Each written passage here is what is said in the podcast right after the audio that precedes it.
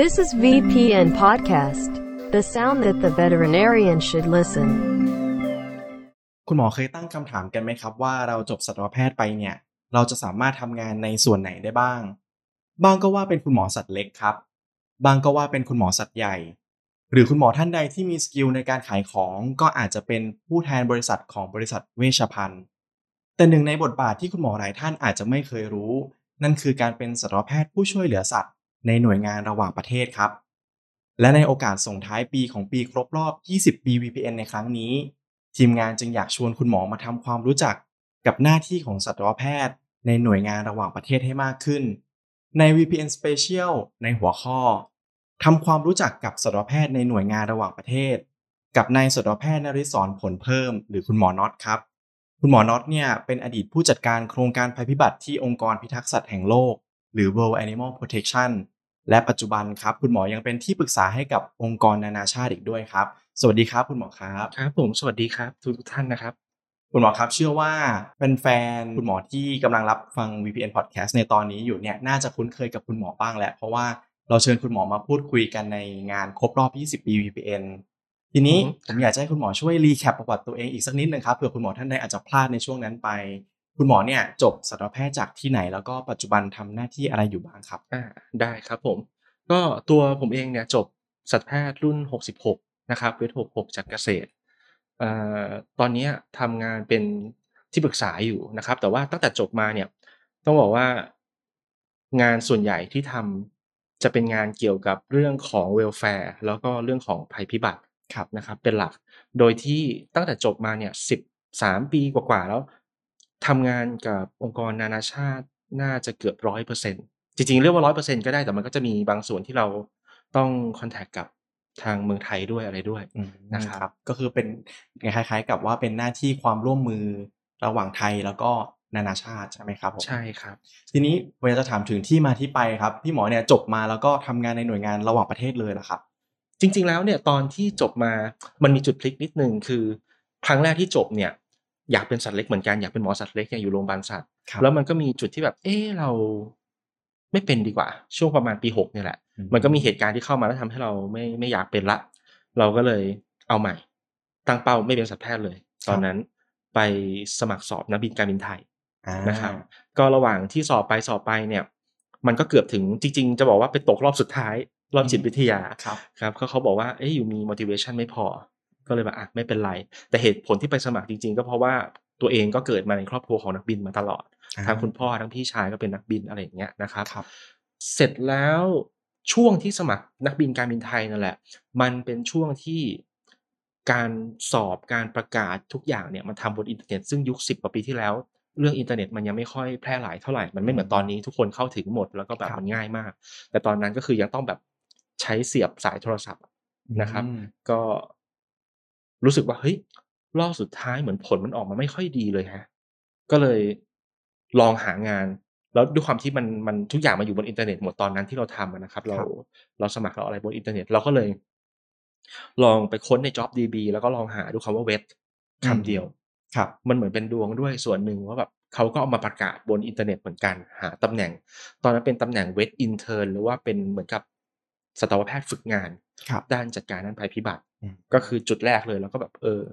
งานนี้ไม่เคยเห็นเว้ยในเมืองไทยตอนเรียนก็ไม่รู้ว่ามีงานแบบนี้ครับทำได้ด้วยเหรออะไรแบบเนี้ยก็เลยสมัครไป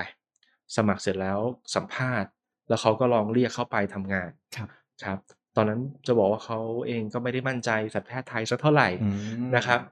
ภายในภายในช่วงสามเดือนแรกเนี่ยจะบอกว่าเขาต่อคอนแทรคประมาณสามรอบก็คือ รอบแรกให้อาทิตย์เดียวว่าแบบเอ้ย เขาทำได้จริงหรือเปล่าเราทำได้ไหมอะไรอย่างเงี้ครัยบแล้วก็มาเป็นหนึ่งเดือนแล้วก็ต่อจนถึงปลายปีอืมแล้วหลังจากนั้นน่ะถึงจะได้เป็นคอนแทรคที่เป็นระยะยาวก็คือคอนแทรคปีต่อปีครับครับอ๋อนี่คือจริง ๆ แล้วเขาไม่เหมือนกับหน่วยงานในไทยที่ปกติเราจะเริ่มต้นกันที่หนึ่งปี แต่นี่คือเขาจะเป็นเป็นเดือนก่อนนะครับ มันแล้วแต่การพิจารณาคือต้องบอกว่าเอ่อการทำงานกับหน่วยงานนานาชาติเนี่ยส่วนหนึ่งเลยอะครับเขาจะ ดูลักษณะงานที่ต้องทำแล้วตัวคอนแทรคที่เขาให้เนี่ยคือเขาเขาจ้างเนี่ย มันจะล้อไปตามเนื้องานเลยครับนะครับ มันจะมีตั้งแต่แบบเป็นปีสิบปีก็มีบางคอนแทรคแล้วก็บางคอนแทรคเนี่ยสั้นถึงขนาดกับ 5 วัน 8 วันก็มีอืมครับ ซึ่งพวกเนี้ยแล้วแต่ว่าเขาจะจ้างเราไปทำอะไร แล้วก็มันมันมีความยากง่าย มีเวลาเท่าไหร่ที่เราจะต้องทำให้สำเร็จ คือมันไม่ได้ขึ้นกับแบบ เวลาสักทีเดียวมันขึ้นกับเนื้องานเต็มๆเลยอืมครับครับผมพี่หมอครับเมื่อสักครู่นี้เนี่ยที่พี่หมอบอกว่าเข้าไปหางานในหน่วยงานระหว่างประเทศเนี่ยในช่องทางอินเทอร์เน็ต ปัจจุบันเนี้ยครับถ้าเกิดน้องๆสนใจอยากจะหางานที่เกี่ยวกับหน่วยงานระหว่างประเทศเนี่ยจะสามารถเข้าถึงอาชีพเหล่านี้ได้ยังไงบ้างครับโอเคได้ครับ มันมันมีอยู่สองสามแบบนะครับ อย่างแรกเลยเนี่ยคือเว็บไซต์กลาง ถ้าเป็นเมืองไทยเนี่ยมันจะเป็นไทย NGO ครับคือชื่อเนี่ยมันเขียนว่าไทย NGOs ก็จริง แต่ว่าพอเข้าไปแล้วเนี่ยไม่ใช่มีแค่ NGO นะครับมันจะมีหน่วยงานนานาชาติ มีหน่วยงานที่เป็นของภูมิภาคเอเชียแปซิฟิกหรือแม้กระทั่งนานาชาติจริงๆเลยเนี่ยที่เขาต้องการคนจากภูมิภาคนี้ไปทำงานเนี่ยมาลงประกาศไว้นะครับเพราะฉะนั้นอันนี้จะเป็นฮับใหญ่สุดสำหรับคนไทยที่ต้องการทำงานนานาชาติครับอันนี้คือข้อแรกนะครับ หรือข้อที่ 2 ในกรณีที่ น้องๆรู้อยู่แล้วว่าน้องๆอยากทำงานในองค์กรลักษณะไหน หรือแม้กระทั่งองค์กรไหนอืมอะอย่างเช่น ถ้าเป็นของสหประชาชาติเนี่ย แต่ละหน่วยงานของสหประชาชาติเองเขาก็จะมีเว็บไซต์ของเขาครับก็คือคุณก็เข้าไปเลยในเว็บไซต์ แล้วมันก็จะมีหน้าที่เป็น job เป็นอ่า opportunities หรืออะไรอย่างเงี้ยครับครับ เข้าไปแล้วก็คลิกดูมันก็จะมีงานลงมาให้ดู ซึ่งงานตรงเนี้ยส่วนใหญ่อะมันจะมีทั้งงานที่เป็นของเมืองไทยเอง แต่ทำงานกับองค์กรเขาหรือว่าเป็นของภูมิภาคหรือแม้กระทั่งเข้าไปอยู่ในส่วนกลางไปอยู่ในที่ยุโรปของเขาเลยอืมก็ได้นะครับครับอันนี้เป็นเป็นจุดหนึ่งที่หาได้เหมือนกัน เพราะฉะนั้นถ้ารู้ตัวอยู่แล้วว่าชอบอะไรก็เข้าไปดูในเว็บไซต์เขา ถ้าไม่รู้ก็ไปไทย NGOs ก่อนเลยนะครับครับ JobDB มีบ้าง แต่ผมไม่แน่ใจว่ามีเยอะไหมอ่านะครับ ครับผม แล้วถ้าน้องๆสนใจอยากจะสมัครงานเหล่านี้เนี่ย ควรที่จะต้องเตรียมตัวเองยังไงบ้างครับผม หลักฐานต้องใช้ transcript ต้องมีผลสอบภาษาอังกฤษไหมอะไรเงี้ยครับอืมครับ หลักๆนะครับ ส่วนใหญ่ที่เขาขอเนี่ยหนึ่ง transcript อะขอแน่นอนนะครับ แล้วก็จะมีเรื่องของพวกใบเซอร์ต่างๆ คือใบเซอร์เนี่ยใบเซอร์เรื่องภาษาจะเป็นอันหนึง TOEIC TOEL ได้หมดเลยนะครับ แล้วก็บางที่เขาอาจจะขอว่าเอ้ยคุณเคยเทรน first aid มาไหมคือมันจะมี minimum requirement ของเขา ซึ่ง first aid เนี่ย จริง ๆ ตอนนี้หา train ง่ายมากของกาชาติก็มีของที่ไหนก็มีนะครับเอ่อนอกนั้นเนี่ยก็จะเป็นใบที่แสดงความรู้ต่างๆ ของเราอาจจะตอนนี้ง่าย เพราะว่ามันมีคอร์สออนไลน์จำนวนมากอืมนะครับให้เราลงไปทั้งคอร์สฟรีคอร์สไม่ฟรีครับไอ้คำว่าคอร์สไม่ฟรีเนี่ยตอนนี้หลักพันไม่กี่พันบาทก็ลงได้แล้วนะครับอืมเกี่ยวกับสัตวแพทย์ก็มีเยอะทั้งเรื่องของเวลแฟร์ทั้งเรื่องของการเลี้ยงการจัดการต่างๆ คือเป็นใบเซอร์ซึ่งเกี่ยวกับการทำงานของสัตวแพทย์ก็ได้ หรือไม่เกี่ยวเลยพวก management อืมก็ยังได้เหมือนกัน คือน้องสนใจอะไรเนี่ยในเวลาว่างนะครับ น้องก็เข้าไปเรียน เพราะว่าพวกเนี้ยมันเป็นแบบเขาเรียกว่า self pace อยู่แล้ว ก็คือว่างก็ค่อยเข้าไปเรียน คือครัเขาบไม่ได้บังคับว่าคุณต้องจบภายในหนึ่งเดือนสองเดือนนะครับ ก็เข้าไปเรียน พอได้ใบ cer มาก็เก็บไว้นะครับพวกเนี้ยมันจะเป็นเหมือนกับตัวช่วย backup ให้เราดูน่าสนใจขึ้น เวลาที่ยื่นใบสมัครเข้าไปครับผม ผมขออนุญาตถามตรงนี้เพิ่มอีกนิดนึงครับพี่หมอเชื่อว่าผลสอบภาษาอังกฤษเนี่ยเขาจะต้องมี requirement ขั้นต่ำอยู่แล้วแหละว่าเราต้องสอบได้คะแนนเท่านี้เท่านี้ แต่ถ้าเป็นในส่วนของ transcript อะครับ ถ้าผลการเรียนไม่ดี ตรงนี้มันจะมีผลกับการรับสมัครไหมครับ เท่าที่ผ่านมาไม่เจอว่ามีผลนะครับ เพราะว่าจบคือจบครับเขาจะถือว่าคุณได้ใบมา คุณได้ใบประกาศว่าคุณเป็นสัตวแพทย์มา คุณได้ใบประกาศของการจบปริญญาโทหรืออะไรมาแล้วก็แล้วแต่จบคือจบครับ ที่เหลือประวัติกันที่หน้างานละมคือถ้าคุณเข้าไปสัมภาษณ์ attitude คุณตรงกับบริษัทเขาครับแล้วเขาฟังแนวคิดลักษณะการทำงานว่าคุณเป็นคนประเภทไหน ตรงกับเขาไหม ถ้าครับตรงมีโอกาสค่อนข้างเยอะที่เขาจะรับอืมนะครับ เพราะว่าทุกอย่างเนี่ยมันต้องเข้าไปเรียนรู้เพิ่มอยู่แล้ว ครับ ทีนี้ผมอยากจะถามไปถึงว่าพี่หมอน็อตเนี่ยมีโอกาสได้ทำงานในหน่วยงานระหว่างประเทศแบบเนี้ยแปลว่าโปรไฟล์ต้องดีหรือเปล่าครับ เรียนจบมาด้วยเกรดแบบดีมากเลยหรือเปล่าครับ ไม่เลย บอกก็ได้จริง ๆ ก็คือ2.76อันนี้คือเกรดเฉลี่ยจริง ๆ คือครับคือเป็นเด็กที่เจอ C C บวกมาทุกเทอม ทุกเทอมจริง ๆ คือทุกเทอมมันจะต้องมีครับแล้วด็อกนี่ก็มีมีประปราย เป็นเด็กที่จบมาแบบแทบจะไม่เห็นเกรด A เลยอืมนะครับ แล้วก็ไม่เคยเป็นนักเรียนแลกเปลี่ยน ไม่เคยเรียนนานาชาติเลย คือเซอร์ไพรส์คือเรียนมาจากโรงเรียนครับรัฐบาลเนี่ยแหละก็โอเค ตอนประถมอาจจะเรียนโรงเรียนเอกชนแต่ก็เป็นเอกชนธรรมดาที่ไม่ได้ไม่ใช่เป็นนานาชาติครับแล้วก็เรียนโรงเรียนรัฐบาลแบบรัฐบาลแบบที่ข้างโรงเรียนยังเป็นทุ่งนานะครับ แบบนั้นเลยครับ แล้วก็พอมาเรียนสัตวแพทย์ก็อย่างที่บอกก็จบธรรมดาธรรมดามาครับแบบนี้ เพื่อนๆก็จะก็จะไม่ได้รู้จักในสายวิชาการ คือถ้าถามว่าน็อตเก่งไหมในสายวิชาการลืมไม่ได้เลยอืมนะครับ จะเป็นคนที่มาเก่งเรื่องอื่นมากกว่า เรื่องซ่อมรถเรื่องครับไฟฟ้าเรื่องอะไรอย่างเงี้ยครับนะครับ ประมาณนั้นอืมเพราะฉะนั้นถามว่ามาทำงานตรงนี้โปรไฟล์เป็นยังไง ก็อย่างที่บอกครับ ก็เป็นโปรไฟล์แบบงงๆแบบนี้แหละครับไม่ได้มีอะไรโดดเด่นเป็นพิเศษเลยอืมครับตรงนี้เซอร์ไพรส์มากเลยนะครับ เพราะว่าเชื่อว่าน้องๆ หลาย ๆ คนที่กำลังฟังอยู่เนี่ย น่าจะต้องจินตนาการภาพของคนที่ทำงานในหน่วยงานระหว่างประเทศเนี่ยต้องเป็นคนที่ โปรไฟล์ดีเรียนเก่งภาษาอังกฤษได้ตั้งแต่แรก แต่พี่หมอไม่ใช่แบบนั้นเลย ไม่ใช่ไม่ใช่เลย คือต้องบอกว่าทุกอย่างมันขึ้นอยู่กับเราครับคำว่าขึ้นอยู่กับเรานี่หมายความว่า เราต้องรู้ก่อนว่าคำว่านานาชาติ มันไม่ได้แปลว่าอวกาศอืมมันไม่ใช่นอกโลกมันคือมนุษย์ครับคือคุณยังทำงานอยู่กับมนุษย์ แล้วคุณก็คือมนุษย์คนหนึ่งธรรมดาครับ เพียงแต่ว่ามันติดที่การสื่อสารว่าเราสื่อสารด้วยภาษาซึ่งไม่ใช่ภาษาไทยครัแค่บนั้นเอง แต่ทีนี้ถามว่ามันมีความยากไหมกับกับภาษาจริง ๆ ก็ไม่ได้ยากเพราะอย่างที่บอกผมเองไม่ใช่เด็กอินเตอร์อืมไม่เคยแลกเปลี่ยน ไม่เคยเจอฝรั่งเหมือนกันครับเป็นคนที่ตอนไปสมัครก็พูดแค่สื่อสารได้อืมเฉยๆเลยคือ คือเขาก็ยังต้องมีมีความพยายามในการเข้าใจเรานะครับเวลาที่เราเข้าไปทำงานว่า เออน็อตพูดอะไรอ่าอย่างนี้ใช่ไหมเขาจะทวนกลับมาอืมซึ่งมันเป็นลักษณะปกติ คือเวลาเราทำงานในองค์กรที่เป็นนานาชาติเนี่ย เขาเข้าใจอยู่แล้วว่า คนในแต่ละภูมิภาคเขาไม่ใช่คนซึ่งใช้ภาษาอังกฤษเป็นภาษาต้นครับเป็นภาษาแม่ ดังนั้นเนี่ยมันจะมีความแตกต่างทั้งเรื่องของคำศัพท์ เรื่องของสำเนียงครับเรื่องของวิธีการพูดหรือแม้กระทั่งวิธีการคิด คือมันจะมีมีเพื่อนบางคนที่เขาพูดแล้วว่า จริง ๆ แล้วเวลาคุยกับคนไทยเนี่ยเขาเป็นฝรั่งนะเป็นเยอรมันครับเขาจะบอกว่า คุณฟังดีๆเขาจะบอกเพื่อนเขาเอง ฟังดีๆ เพราะว่าจริง ๆ แล้วเนี่ยคนไทยเวลาพูดเนี่ย ประโยคที่มันควรจะเป็นสามประโยคเนี่ยเขาจะพูดแค่สามคำอืมเพราะฉะนั้นเนี่ยคุณต้องต้องเอาให้ชัวร์ว่าคุณเข้าใจความหมายที่เขาพูดครับแล้วถ้าไม่เข้าใจเนี่ยเขาก็ต้องมารีพีท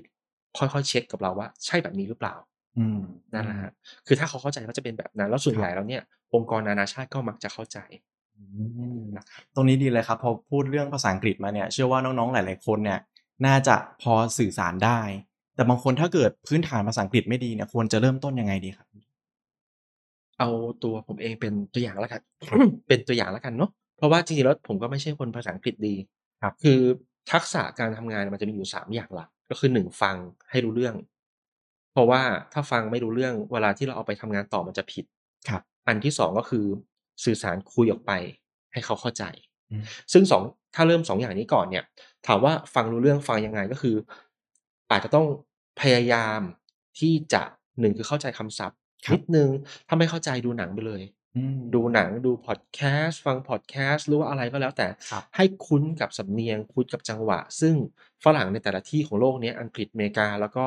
ทางเอเชียเองเนี่ยเขาจะมีสำเนียงที่ไม่ค่อยเหมือนกันเท่าไหร่อ่าครับแต่ก็เอาสำเนียงหลักๆก่อนก็ได้ครับนะครับ ทักษะการฟังจะประมาณนั้นไม่ยากหรอก ทีนี้ทักษะการพูดเนี่ย คำไทยก็คือด้านได้อายอดพูดไปเถอะอืมคือทักษะการพูดมีอยู่อย่างเดียวอย่ากลัวครับแล้วก็ถ้าไม่รู้จะตอบประโยคยังไง แค่นึกถึงคำศัพท์ที่เป็น keyword ก่อนอืม keyword หลักๆหนึ่งสองสามเป็นตัวเลขจะทำอะไรไปไหน แค่นั้นก่อนก็ได้คือคุณ ถ้ายังเชื่อมประโยคไม่ได้ใช้ preposition ไม่ sure เนี่ย ก็ไม่เป็นไร ก็แค่บอกว่าคุณจะไปไหนอืมคุณจะทำอะไรครับแค่นั้นนะครับ ส่วนอันสุดท้ายเนี่ย อันนี้อาจจะยากที่สุด แต่ถามว่ายากแล้วเป็นอุปสรรคไหมก็คือเรื่องของการเขียนครับเอ่อต้องใช้การฝึกนิดหนึ่ง แต่ในช่วงเริ่มต้นเนี่ย ผมเชื่อว่าส่วนใหญ่แล้วเวลาเราเข้าไปอะครับ เราก็ไม่ได้เข้าไปแบบที่เขาคาดหวังว่าเราจะต้องร้อยเปอร์เซ็นต์อืมอยู่แล้วครับนะครับอันนั้นอันที่หนึ่งแล้วอันที่สองเนี่ยเนื่องจากทุกวันนี้เราไม่ได้เขียนเราพิมพ์ เราใช้คอมพิวเตอร์ ซึ่งโปรแกรมคอมพิวเตอร์เนี่ยมันมีเยอะมากที่สามารถช่วยเราได้ครับมันอยู่ที่ว่าคุณอยากจะเรียนรู้ไหมคุณอยากจะใช้โปรแกรมเหล่านั้นไหมหรือคุณแค่แบบ ฉันไม่กล้าพิมพ์ ฉันไม่กล้าทำแล้วฉันก็จะไม่ทำมันเลยอืมากกว่า คือถ้าเรื่องของการพิมพ์เนี่ยพิมพ์ใส่ลงไปใช้โปรแกรมช่วย แล้วก็อาจจะต้องมี cross check กับเจ้านายนิดนึงว่าคำศัพท์แบบเนี้ยโอเคไหมเขาโอเคไหมแล้วคให้รับเขาลองดู คือเราไม่ได้ทำงานคนเดียวอยู่แล้วอืมนะครับ ไม่ว่าจะที่ไหนก็ตาม ดังนั้นเนี่ยเราจะมีบัดดี้มีเจ้านายมีเพื่อนร่วมงานครับมันมันมีทักษะหลาย ๆ อย่างที่ใช้เพื่อที่จะตรวจทานสิ่งที่เรากำลังจะสื่อสารอืมออกไปนะครับ จริง ๆ ก็เรียกได้ว่าภาษาอังกฤษเนี่ยถ้าเรามีความกล้าสุดท้ายแล้วเราก็จะใช้มันได้ ใช่ครับ ขอแค่ให้กล้าใช้แล้วก็กล้าทำคือถ้าไม่รู้ก็ไม่ต้องอมพนำไว้ว่าแบบอืมไม่รู้ทำครับได้ไหมมาแอบไว้อะไรอย่างเงี้ยไม่ต้องเขินครับ ไม่รู้คือไม่รู้ไม่รู้ก็ถาม ไม่รู้ก็หาตัวช่วยแค่นั้นครับจบนะครับ แล้วก็ค่อยๆศึกษาไปอย่างถามว่าผมทำงานมา 13 14 ปีเก่งไหมก็ไม่ได้เก่ง ทุกวันนี้ก็ยังมีพิมพ์ผิดอ่ายังมีพิมพ์แล้วก็แบบโดนแก้มาอยู่เหมือนกันครับคือมันก็ไม่ได้ร้อยเปอร์เซ็นต์ นะครับเพียงแต่ว่าอะเราก็พัฒนาขึ้นมาจากเมื่อ 13 ปีที่แล้วครับระดับหนึ่งอาจจะไม่ได้โปรสักทีเดียวแต่มันก็ทำงานได้ละประมาณนั้นโอเคครับผม ทีนี้เราย้อนกลับมาเรื่องการทำงานในวงการสัตวแพทย์ ผมอยากจะถามพี่หมอครับว่าประสบการณ์ของพี่หมอเนี่ยกับการได้ทำงานในหน่วยงานในองค์กรประเทศไทยกับระหว่างประเทศเนี่ยมีความแตกต่างกันไหมครับ ต่างไหมอันเนี้ยจริงๆต้องบอกว่ามันขึ้นอยู่กับสไตล์การทำงานของแต่ละองค์กรครับ นะครับเพราะว่าเราอาจจะเจอองค์กรที่เป็นองค์กรในประเทศไทย แต่เขาใช้ลักษณะการ manage จากต่างประเทศเข้ามาอืมหรือว่าผู้บริหารเขามีแนวคิดอีกแบบหนึ่งครับมันก็จะมันก็จะต่างออกไป ทีนี้ถามว่าเอาเอาเป็นอย่างนี้ดีกว่า เอาเป็นว่า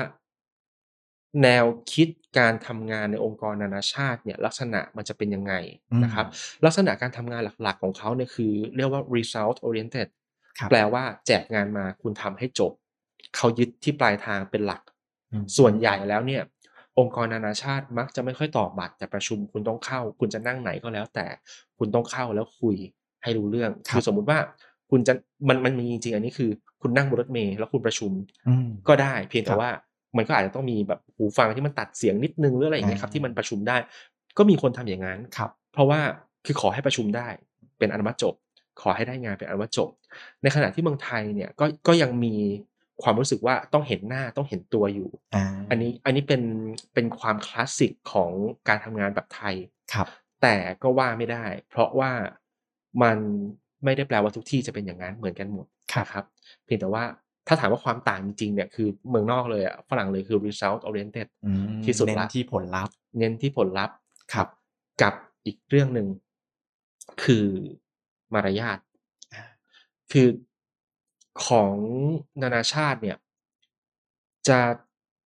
โอเคกันไหมในความเป็นส่วนตัวจะชอบหรือจะอะไรกันไหมไม่รู้แต่เมื่อเข้ามานั่งทำงาน เขาจะยึดความความเป็น professional ก็คือ เมื่อคุณจะยึด result แปลว่าเมื่อทำงานคือคุณมาทำงานทุกอย่างยึดเพื่อให้งานบรรลุอืจะไม่ได้แบบมี emotional จะไม่ได้มีลักษณะที่ เป็นอารมณ์อะไรรวยเกก็รงใจไม่รู้ยืดยืดหยุ่นอ่าหรือว่าอะไรก็ไม่ได้คืองอนกันอะไรกันอะไรอย่างเงี้คยรับจะไม่ค่อยมีนะครับ คือจะถ้างานก็งานก็คือให้จบที่งานครับส่วนข้างนอกจะเป็นยังไงก็อีกเรื่องหนึ่งอะไรครัแบบบนี้ก็คือยึดความเป็น professional อันนี้คือคือสิ่งสำคัญ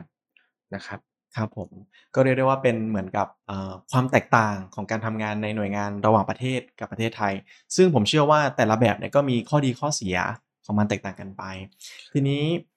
ถ้าน้องๆ หรือคุณหมอที่กำลังฟังอยู่อะครับสนใจอยากจะเริ่มทำงานในหน่วยงานระหว่างประเทศเนี่ยพี่หมอมองว่าในโลกในยุคที่โลกเปิดกว้างแบบเนี้ยครับ โอกาสของคนไทยที่จะไปทำงานในหน่วยงานระหว่างประเทศเนี่ยเป็นยังไงบ้างครับ เยอะมากนะครับต้องบอกแล้วว่าเยอะมากแล้วก็สัตวแพทย์เป็น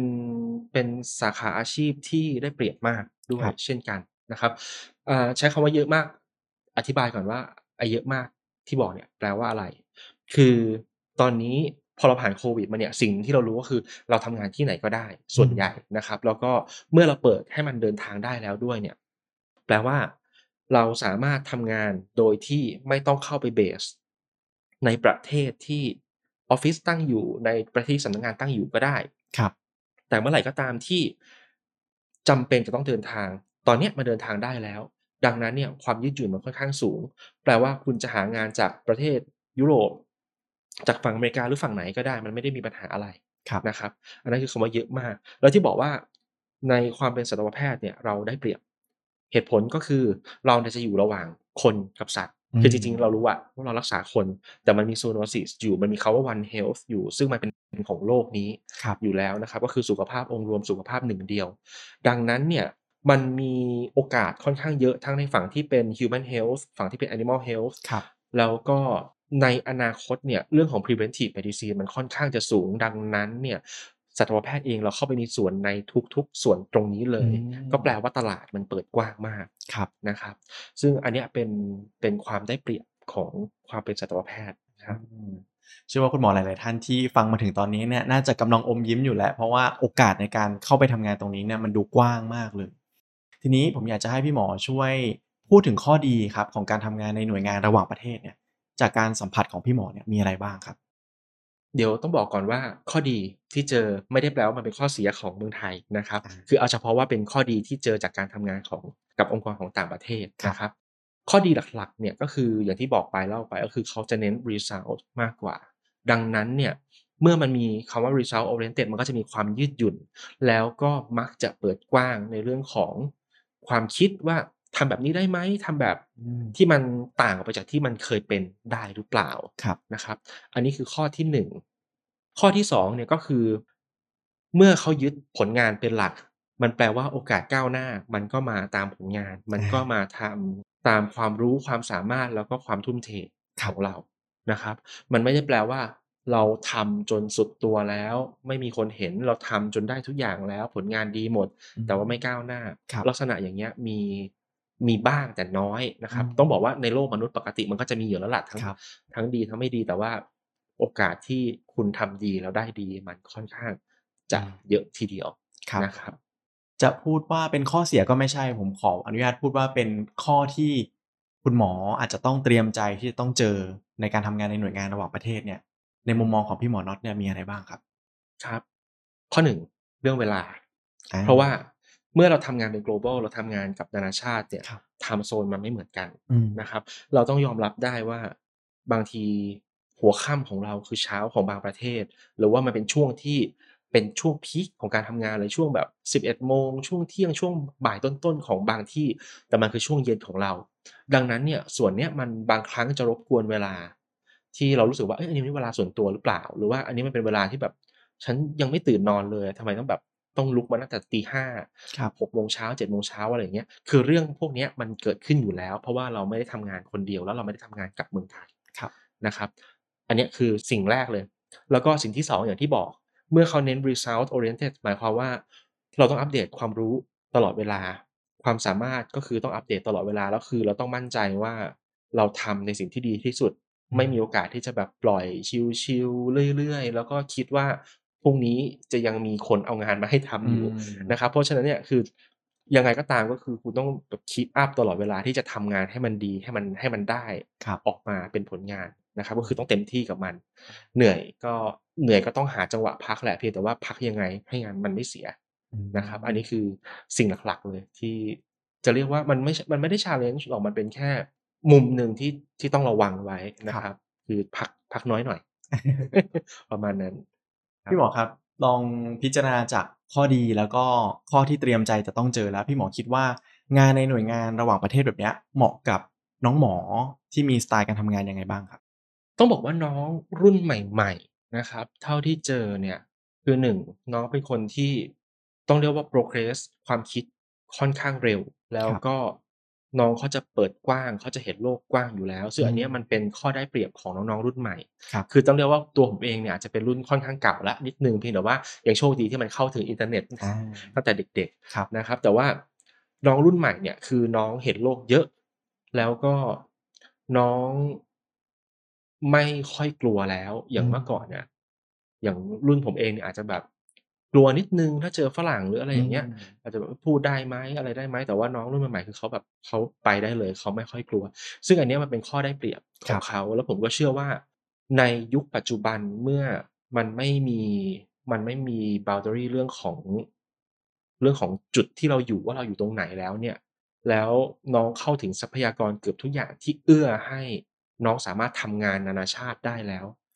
ต่อไปนี้มันมันไม่ใช่เรื่องน่ากลัวสำหรับเด็กไทยหรือคนไทยอีกต่อไปนะครับครับ แม้ว่าเราจะเป็นคนที่พูดภาษาไทยเป็นภาษาแม่ แต่ไม่อยากให้เอาจุดนั้นนะเป็นจุดที่ดึงเราไว้นะครับ คือเราออกไปยังโลกกว้างได้แล้วล่ะตอนเนี้ยทุกอย่างมันเอื้อให้เราหมดละแค่กล้าก็ก้าวไปได้เลย แค่กล้าก็ก้าวไปได้เลย ชอบคำนี้มากเลยครับผม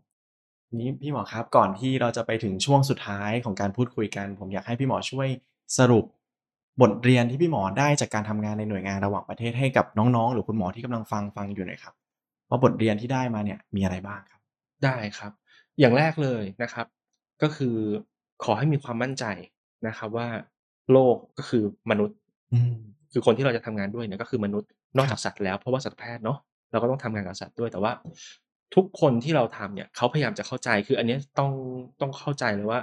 ทุกคนพยายามจะสื่อสารเพื่อให้ได้งานออกมา อย่างที่บอกว่าองค์กรนานาชาติคือ result oriented ครับดังนั้นเมื่อเขาพยายามจะให้ได้งานเขาก็พยายามจะเข้าใจ การที่เรากล้าที่จะสื่อสารกล้าที่จะเสนอความคิดต่างๆออกไปเนี่ยมันทำให้เราอะมีโอกาสก้าวไปยังโลกกว้างได้มากขึ้นนะครับ ดังนั้นอย่างที่บอกไป ถ้ากล้าที่จะลองกล้าที่จะทำมันไม่มีอะไรหรอกที่ทำไม่ได้นะครับ ขอให้แค่กล้าก็พอละนะครับ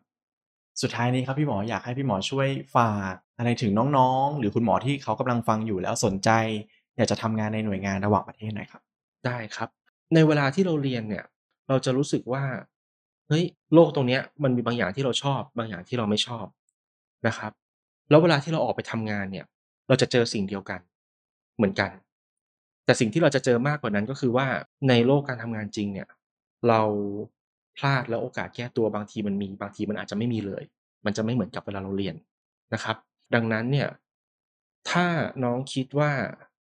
น้องอยากประสบความสำเร็จ ไม่ว่าทำอะไรก็ตามขอให้ทำเต็มที่แล้วอย่าเพิ่งกลัวทำเต็มที่คิดให้เต็มที่ใช้พลังงานให้เต็มที่ก่อนนะครับ แล้วน้องจะเห็นผลปลายทางของมันเอง เพราะว่าสิ่งหนึ่งที่พี่เจอเนี่ยคือคนส่วนใหญ่ที่ถูก hold back ไว้อะที่ที่เขาแบบ ไม่ได้ร้อยเปอร์เซ็นเนี่ยสิ่งหนึ่งมันเกิดจากความกลัว มันไม่ได้เกิดจากเขาทำไม่ได้นะครับ เพราะฉะนั้นเนี่ยขอเลยว่าน้อง อย่าเพิ่งกลัว น้อง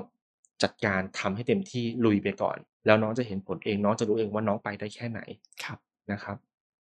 เชื่อว่าน้องๆนิสิตนักศึกษา แล้วก็คุณหมอที่ฟัง VPN Podcast Special ในตอนนี้เนี่ยจะต้องได้รับแรงบันดาลใจไปไม่มากก็น้อยนะครับ ต้องขอขอบคุณคุณหมอน็อตมาณที่นี้ด้วยนะครับผมได้ครับ ผมยินดีครับ อาชีพสัตวแพทย์เรานะครับนับว่ามีความหลากหลายในรูปแบบการทำงานเป็นอย่างมากเลยครับ แต่ทุกๆหน้าที่เนี่ยล้วนมีความสำคัญเป็นจิ๊กซอว์ที่จะช่วยให้สังคมที่จะช่วยให้สังคมเราสมบูรณ์แบบมากยิ่งขึ้นทีมงาน VPN Podcast ครับขอเป็นแรงบันดาลใจ และก็เป็นกำลังใจให้กับคุณหมอทุกท่าน ในการปฏิบัติหน้าที่ของตัวเองด้วยนะครับ สุดท้ายนี้ครับก็ต้องขอขอบคุณคุณหมอทุกท่านสำหรับการติดตามรับฟัง สำหรับคุณหมอท่านใดที่ฟังผ่าน Facebook Live ก็อย่าลืมกดปุ่ม See First ให้กับเพจด้วยนะครับ หรือถ้ารับชมผ่าน YouTube ก็ฝากกด Subscribe และกดปุ่มกระดิ่งแจ้งเตือน นอกจากนี้คุณหมอยังสามารถรับฟังพวกเราได้ผ่านทาง Spotify และ Apple Podcast เพียงค้นหาคำว่า BVN Podcast แล้วกดติดตามกันมาได้เลยครับ หากคุณหมอท่านใดมีความคิดเห็นยังไงเกี่ยวกับประเด็นนี้ หรือมีเรื่องไหนที่อยากให้เรานำมาพูดคุยกันในครั้งต่อไป ก็สามารถคอมเมนต์กันมาที่ด้านล่างนี้ได้เลยนะครับ วันนี้พวกเราต้องขอลาไปก่อน สวัสดีครับ This is VPN Podcast, the sound that the veterinarian should listen.